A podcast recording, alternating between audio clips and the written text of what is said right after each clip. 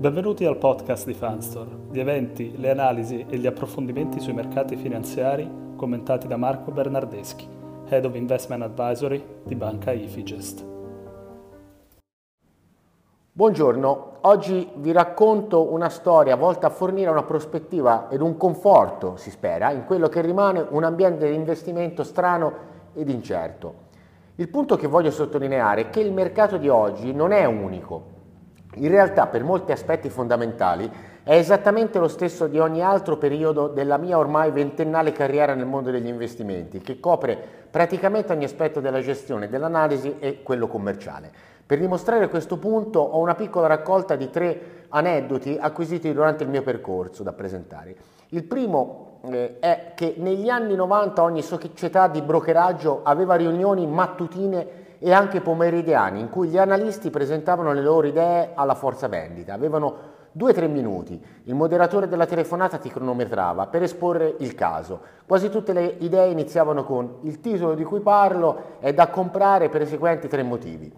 Dato che i diversi venditori si rivolgevano a diversi tipi di clienti, questi ultimi prendevano quello che dicevi, creavano una storia che speravano potesse suonare bene per i loro clienti, poiché negli Stati Uniti l'ufficio di Boston si occupava soprattutto di grandi società di fondi comuni e di fondi pensione, proponeva le idee degli analisti come titoli da acquistare o mantenere in portafoglio. I venditori dell'ufficio di New York coprivano molti hedge fund che avevano sempre bisogno di idee short, di vendite allo scoperto. Anche se l'idea dell'analista veniva proposta come long, cercavano qualsiasi motivo per cui potesse essere uno short produttivo nel breve termine.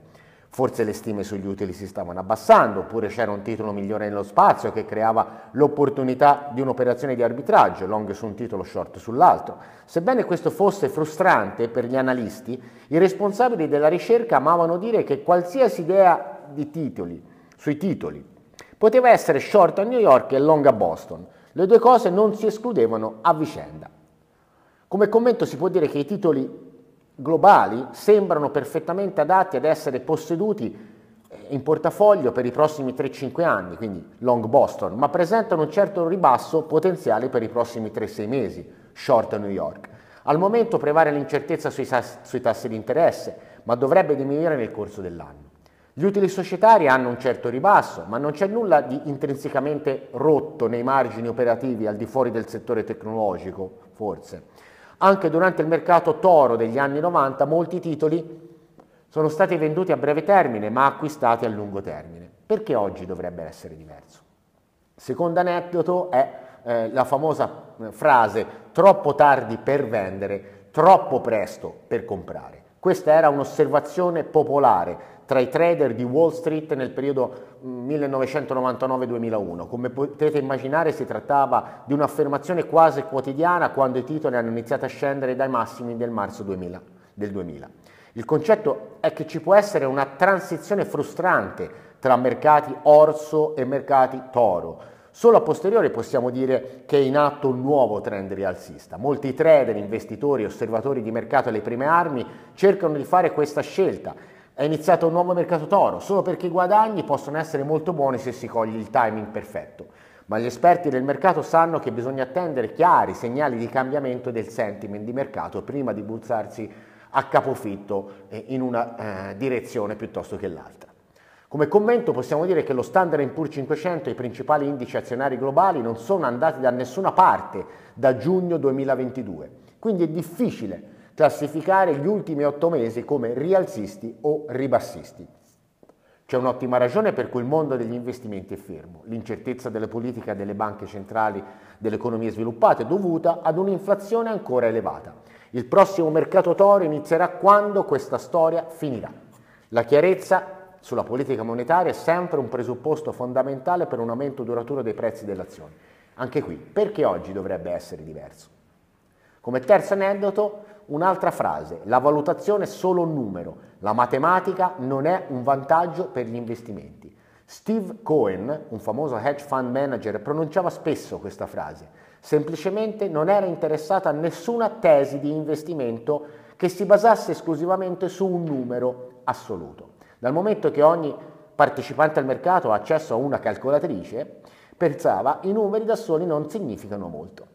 Il cambiamento delle percezioni determina i prezzi degli asset e la matematica di mercato più comunemente utilizzata non riesce a cogliere le percezioni di base del mercato. Quando si facevano i colloqui di lavoro nell'asset management la domanda più gettonata era, in una parola, cosa fa salire o scendere i prezzi delle azioni? La risposta è e sarà sempre sorpresa ad esempio un intero mercato o un singolo titolo potrebbe essere scambiato con una valutazione esageratamente alta, ma se gli utili sono molto migliori del previsto, il mercato o il titolo saliranno, non scenderanno. Come commento possiamo dire che il fatto che lo Standard Poor's 500, qualsiasi altro indice di mercato, sia scambiato a 15 volte gli utili, 20 o 25, ci dice molto poco su dove andranno i prezzi nel prossimo anno, perché tutti conoscono la stessa matematica, i stessi numeri.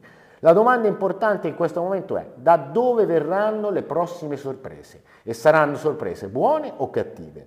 Sappiamo che verranno dalla politica della Fed, dalle condizioni economiche e dagli utili societari. Non sappiamo, tuttavia, quale sarà la più sorprendente. È sempre così, perché oggi dovrebbe essere diverso. Come pensiero finale possiamo affermare che va bene essere un po' confusi dall'attuale assetto di mercato, ma ritengo che sia un errore pensare che tutto, la maggior parte delle cose, sia diverso questa volta e ancora più pericoloso agire sulla base di questa convinzione. Alla fine la cosa meno diversa è l'importanza di attenersi ad una disciplina di investimento stabilita ho visto più professionisti nell'investimento uscire dai binari in momenti simili della storia del mercato che in qualsiasi altro momento, per lo più nel tentativo di recuperare le perdite precedenti. La singola frase che più di ogni altra continua a riecheggiare nella mia memoria proviene da Ari Kiev, psicologo di un famoso hedge fund degli ultimi anni 90. Ai mercati non interessa come ti senti. Non importa se siete un day trader, un investitore a lungo termine alla Buffett, L'unico modo per fare soldi in tempi incerti, e i tempi sono sempre incerti, è attenersi al processo che si ha e continuare a perfezionarlo. Alcune notizie dalle eh, testate giornalistiche eh, finanziarie. Yahoo Finance ci dice che il presidente della Fed di Atlanta, Rafael Bostic, ha detto giovedì che rimarrà aperto alla possibilità che se i dati economici saranno più forti del previsto possano aumentare ulteriormente i tassi di interesse nei prossimi mesi anche se Bostic ha detto che non si impegnerà a fissare un tasso di interesse fino alla riunione prossima, è fermamente convinto di muoversi con incrementi di un quarto di, punti, di punto. Altrove, il governatore della Fed, Chris Waller, si è detto scettico sul fatto che la Fed stia facendo progressi necessari per moderare la crescita economica e ridurre l'inflazione. Indicando le forti letture sull'inflazione insieme al rapporto sui posti di lavoro di gennaio e le forti vendite al dettaglio, Waller ha detto che se questa serie di dati continuerà, la Fed potrebbe aver bisogno di alzare i tassi di più del previsto. Financial Times riporta come l'inflazione dell'Eurozona sia sceso meno del previsto a febbraio e questo suscita ovviamente aspettative di ulteriori aumenti di tassi di interesse a causa del persistente aumento dei prezzi. La crescita dei prezzi al consumo è scesa solo leggermente all'8,5% a febbraio dall'8,6% di gennaio, ha dichiarato giovedì l'Agenzia di Statistica dell'Unione Europea, a fronte di una previsione dell'8,2%. Mentre l'inflazione dei prezzi dell'energia è rallentata, l'aumento dei prezzi dei servizi, dei beni e prodotti alimentari è aumentato. I dati rafforzeranno la crescente convinzione su entrambe le sponde dell'Atlantico, di qua eh, America e Europa, che l'inflazione si manterrà troppo a lungo a un livello scomodo, aumentando il rischio di una spirale di aumenti salariali negli Stati Uniti e nell'Eurozona. Wall Street Journal dice che i consumatori hanno ridotto gli acquisti di abbigliamento ed elettronica negli ultimi mesi, mentre hanno continuato a spendere in generi alimentari e altri beni di prima necessità, secondo alcuni dei maggiori rivenditori statunitensi. Macy's e Best Buy hanno dichiarato di aspettarsi un calo delle vendite quest'anno dopo la flessione del 2022 a causa dei livelli ostinatamente elevati di inflazione e di altri problemi economici che pesano sugli acquirenti. L'amministratore delegato di Macy's Jeff Ginette ha dichiarato di aspettarsi nel 2023 consumatori che saranno in condizioni peggiori rispetto all'anno scorso. Gli acquirenti stanno cercando, cercando di ridurre il loro budget acquistando più marche commerciali a basso costo e, for, e, e formati più piccoli eh, di alcuni articoli come i prodotti di carta. Ha dichiarato questa volta Rodney Mc, McMullen, amministratore delegato di Kroger, il più grande operatore di supermercato degli Stati Uniti. Il Financial Times ancora una volta ci dice che Xi Jinping, il leader più potente della Cina dei tempi di Mao Zedong, si sta preparando a usare l'imminente sessione parlamentare per lanciare una revisione profonda del governo, nominando i suoi uomini più fidati per supervisionare i settori finanziario, tecnologico e anche altri. L'annuale congresso nazionale che prenderà il via domenica vedrà sicuramente la nuova nomina per sostituire il premier Li Keqiang capo del governo, e la sua squadra di tecnocrati a cui è stato riconosciuto comunque il merito di aver guidato l'economia attraverso le turbulenze degli ultimi cinque anni. Ancora il Wall Street Journal afferma che secondo i dati della Federal Deposit Insurance Corporation pubblicati questa settimana, nel 2022 gli utili del settore bancario sono diminuiti del 6% rispetto all'anno precedente. Tuttavia i 263 miliardi di dollari di profitti sono stati maggiori di tutti gli anni tranne proprio il 2021. L'aumento dei tassi di interesse ha fatto crescere il reddito netto da interessi del 20% rispetto all'anno precedente. Il reddito non da interessi, che comprende le commissioni che le banche addebitano ai consumatori e ai clienti aziendali, è sceso circa, di circa il 3%. La CNBC ci dice che le vendite di febbraio di Ford Motor sono aumentato di ben oltre il 20% rispetto ai risultati, peraltro modesti, dell'anno precedente. La casa automobilistica di Detroit ha comunicato giovedì le vendite di febbraio, so, eh, che ammontano a 157.606 veicoli, con un aumento del 7,7% rispetto a gennaio. Le vendite dei pick-up della serie F di Ford sono aumentate del 22% il mese scorso rispetto all'anno precedente, compreso un picco nelle vendite del suo F150 Lightning elettrico. Sempre Wall Street Journal ci dice che l'attività economica in Cina si è espansa bruscamente per il secondo mese consecutivo in un primo segnale che il paese potrebbe scrollarsi di dosso l'impatto della pandemia prima del previsto. L'indicatore ufficiale del settore manifatturiero è aumentato a febbraio al ritmo più veloce di oltre un decennio, mentre gli ordini di esportazione sono cresciuti per la prima volta in quasi due anni ha dichiarato mercoledì l'Ufficio Nazionale di Statistica del Paese.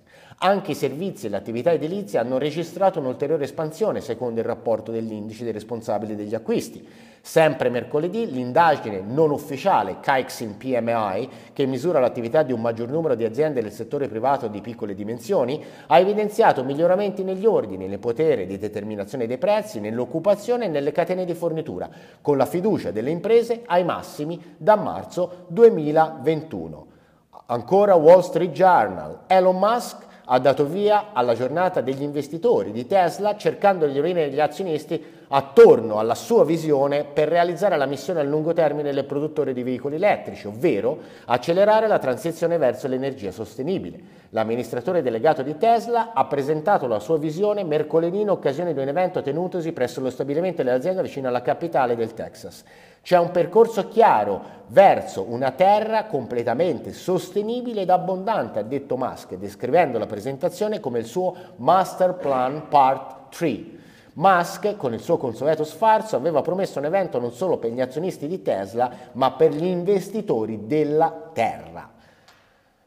CNBC ci dice che le azioni di Salesforce sono salite del 16% nelle contrattazioni after hour di mercoledì perché dopo eh, che il produttore di software ha battuto le stime di Wall Street sugli utili e ha pubblicato una previsione migliore del previsto.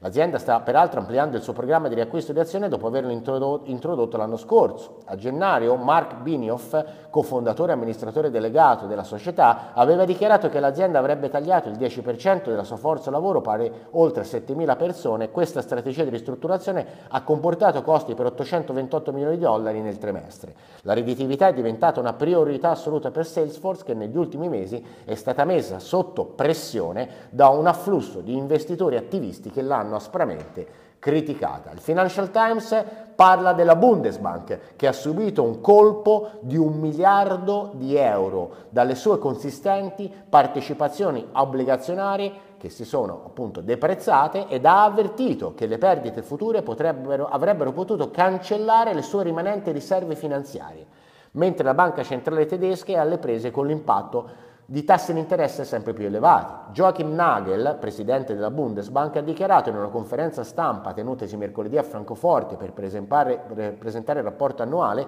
che il danno è, in ultima analisi, il risultato della politica monetaria straordinariamente espansiva negli ultimi anni. E c'era poco eh, per eh, immaginarselo, serviva poco. David Einhorn di Greenlight Capital ha dichiarato mercoledì, dice CNBC, di mantenere eh, la sua posizione negativa sul mercato azionario in quanto l'inflazione ed i tassi di interesse potrebbe, potrebbero salire. Einhorn ha affermato che penso che dovremmo essere ribassisti sulle azioni e rialzisti sull'inflazione. Inoltre ha aggiunto Penso che ora ci troviamo in una politica che probabilmente è abbastanza buona per Main Street, quindi per gli individui, per la popolazione, ma che sarà difficile e sempre più difficile per gli asset finanziari, quindi per Wall Street. Il Financial Times dice che Eli Lilly ha annunciato, l'azienda farmaceutica, ha annunciato che ridurrà del 70% il prezzo dei suoi prodotti a base di insulina, più comunemente prescritti in risposta alle crescenti pressioni politiche sul costo elevato dei farmaci per il diabete. La casa farmaceutica statunitense ha dichiarato mercoledì che adotterà anche altre misure per rendere i suoi prodotti più accessibili ai pazienti tra cui l'ampliamento di un programma esistente che limita le spese dei pazienti a 35 dollari o meno al mese per le persone con polizze assicurative. Questa modifica del price cap avrà effetto immediato. Vediamo come la prenderà a medio e lungo termine il mercato relativamente a questo settore. Il Senato, dice CNBC, ha votato mercoledì per annullare, pensate un po', una norma del Dipartimento del Lavoro che consente ai gestori fiduciari di fondi pensioni di prendere in considerazione il cambiamento climatico, la buona governance aziendale e altri fattori quando effettuano investimenti per conto dei partecipanti ai piani pensionistici, in barba a tutte le strombazzature relative all'importanza dell'ISG. Bene, con questa rassegna stampa e queste considerazioni sui mercati finanziari abbiamo eh, finito. Vi auguro un buon weekend e ci ritroviamo lunedì per ulteriori analisi sui mercati. Un saluto a tutti.